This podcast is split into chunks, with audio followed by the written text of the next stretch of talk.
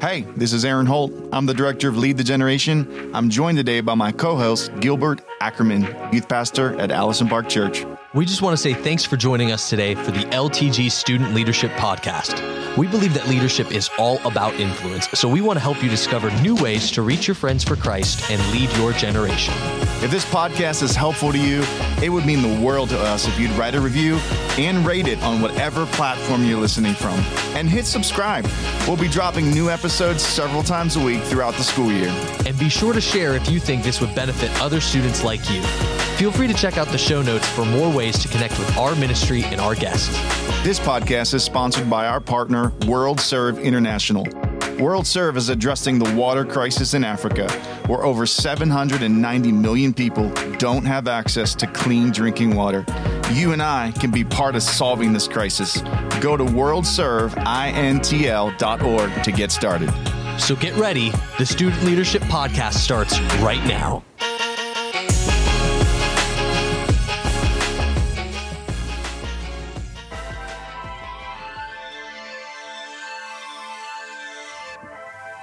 Hey, friends, welcome to the Student Leadership Podcast. We're so excited all this week to be joined by guest Charlie Allo. Charlie is the Youth and Children's Director for the Louisiana Ministry Network in the Assemblies of God. Charlie, thanks so much for being with us all this week.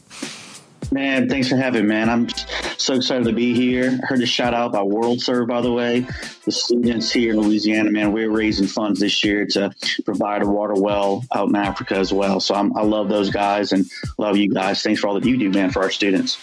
Dang, that's so cool. Now, Charlie, here's our question of the day for you. Going to get things started right here. And this may date you just a little bit here, but don't be shy.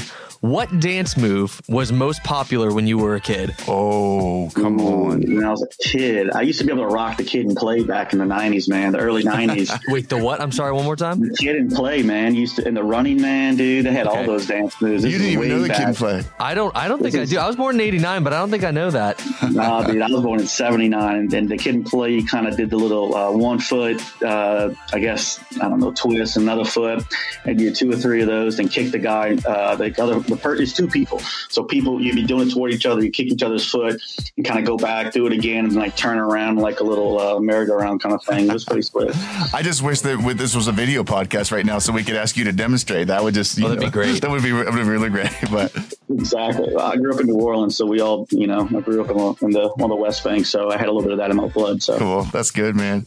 Well, man, we're excited to have you on the podcast all this week, doing multiple episodes with uh, students that are listening in because they want to become better leaders. And um, you've got a lot of experience. You're a youth ministry veteran, and so uh, I'm sure that you've got some great thoughts on leadership to share with uh, our listeners. So let's just jump right in. Give give us a give us a leadership thought that students can kind of work on right now. Well, first thing I want to say is just something simple. Students, if God wanted someone else to be where you are, you wouldn't be there. Say that again. If God wanted someone else to do what you can do and to be where you are, you wouldn't be there and they would. There would be. And one thing I know about youth ministry is that if being a teenager, there is a questions of insecurity, right? Like we ask, what am I good at? Why am I here? What's my purpose? And all those questions are real. But here's the thing that I've learned is that everybody has those questions. Check this. I mean, every single guy, every single girl since the beginning of time around this world has questioned their worth. Every single person, everybody. We all compare ourselves, man, whether it's people we see on social media, people we see on Hulu, Netflix, people down the block. But here's the thing, uh, Eran, man, I realized, bro, that since we can only see what's right in front of us, we get stuck in our own heads with thoughts like, well, we're the only ones who, you know, we might only be thinking that we're not good enough, or smart enough, or funny enough, or pretty enough, or spiritual enough. But if everyone has those thoughts, then I really sort of think that it can't be random. Like every single person since Jump Street with Adam and Eve all the way to now has had those questions, then it might be something more. And I found in the Word that God speaks and moves with a specific order and purpose. And so, students, if you're listening to this, check. I really believe that you aren't a mistake, you aren't a mishap, you're not a redo, you're not, you know, Plan B. So when you get those thoughts of why me or what can I do? How does this family scenario work out? Why do I have this unique collection of personality, strengths, abilities, wants, goals, whatever? What can I do? Well, the simple part is if God wanted someone else to be where you are, to do what he wanted you to do, they would be there, hmm. but He has you. That's good. And I believe, Eran, it's that belief and understanding that literally has the power to change somebody's world. Yeah, and I, I, I definitely felt that as a teenager. Had divorced family, moved from Chicago to Pittsburgh, and uh, felt like I very much didn't fit in with my high school culture that was out here. And I remember thinking like, I don't even I don't even know where I fit in with this, and I feel like I am my life is just kind of a collection of maybe mistakes, if that makes sense. Like I, I don't know how there could be intentionality along the path where there has been so many mistakes or just so many kind of random things. But I think what you're saying is so true is that like God's plan for our lives just supersedes that. Like he's aware of that before it has ever happened to us, no matter what is what is going to come even down the road from this point forward. God is aware of and God has a plan in the midst of. But like is there is there a, a Bible verse for you, Charlie, that like brought this to mind or like would encourage students with? Yeah, I mean, well, the whole thought's founded on this big idea of God's sovereignty, right? Which that's just a big word that means God has the supreme authority to do what only He can do. And that is all over scripture. Matter of fact, dude, I mean, I, have just got a few. You see in the Old Testament, the prophet Isaiah, you know, chapter 45 says, God has formed all things. He talks about a dude who makes pottery, but isn't asked by the pot why he was a pot. Then why should we ask who we mm-hmm. are? We got Jeremiah telling us God's plan for us. We have Job telling us God's plan can't be undone. We have David in the Psalms singing on the comfort, knowing that God will fulfill his purpose. We got King Solomon in Proverbs dropping knowledge that every decision is from God. We got Jesus talking about God's order. Man, he's talking about in this way. He uses sparrows, but in today's marketplace, he's like, look, if there's a pair of LeBrons who could be bought for 200 bucks, and that fact doesn't escape God's knowledge, and he even knows the hairs of your head, you're worth more because than a couple, uh, you know, high price sneakers.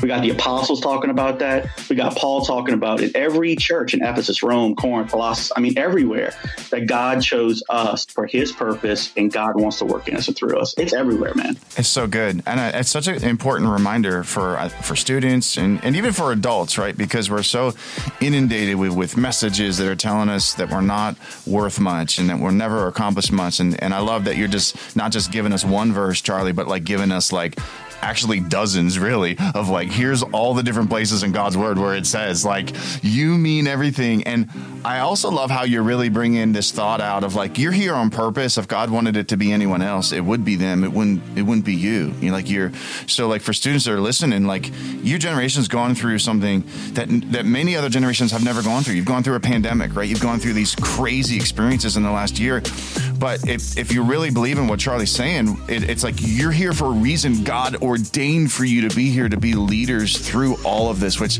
I think is so encouraging. Um, Charlie, I'm wondering if there's like a, a, a, partic- a particular student that you're thinking of who's really living this out well right now, and maybe their story could inspire uh, other students that are listening. Yeah, there was a girl in a friend of mine's youth ministry. Man, she didn't get along well really with other students. She was kind of a loner, pretty stagnant in her faith too at this time. I'll tell you kind of how just believing has changed her life, honestly. One week shared a message that God could use her to make a difference in Africa. It's about actually with the water well with World Serve. I didn't realize that you that they were sponsoring this, but her pastor, youth pastor said, hey, um, there's this need and God can use you with your gifts and your abilities to help uh, provide water for folks in Africa, you know, across the Atlantic. And so she didn't really have many friends. She didn't really have a job, anything to sell, but she had an idea. She told her youth pastor, I'm going to raise a thousand dollars by next week. Next Ooh. week. For two days, she raised 200 bucks by just her skills as a baker, talking to her family.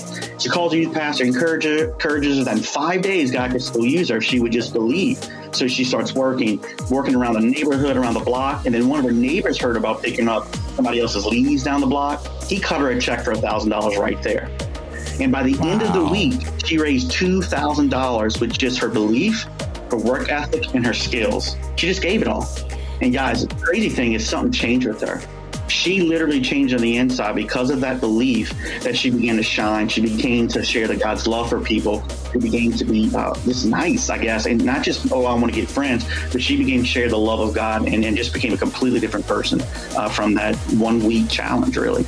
Wow, with two thousand dollars in a week, that's insane. Wow, that is that is one of the more impressive. I feel like stories I've heard I've heard about students, and I know we have a lot that are watching this that are maybe even feeling inspired to step out in this way themselves. Like maybe two thousand goals, two thousand dollars feels like a very aggressive goal for them. But is there is there a practical step that they can take to start moving in that kind of direction?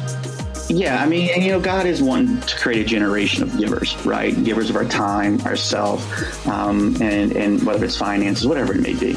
But the application is really where these students are on their journey. Students, if you're beating yourself up, wondering you can do, if you're discouraged, disillusioned, first I want to say take comfort to know that God hasn't left you. If you're alive, you have purpose in this world. Period.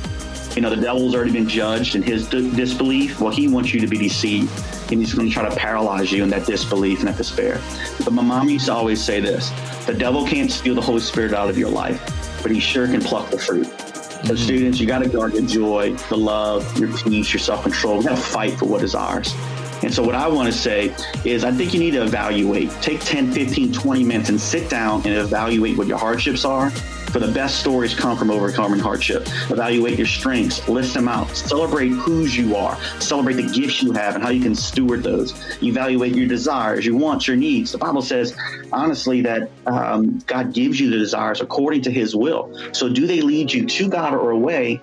And so discern where you are. So it's simple say, evaluate you are, because the whole world's waiting, students, for you to believe and act in that belief. Or if not you, I guess I'd say then who. So. so good, man. So good. I'm so excited for the rest of this week. This is going to be great. Students, you got to got to tune in all this week to listen to what Charlie's going to be sharing, and uh, and it's so good. You're going to want to share it too. So go ahead and share it.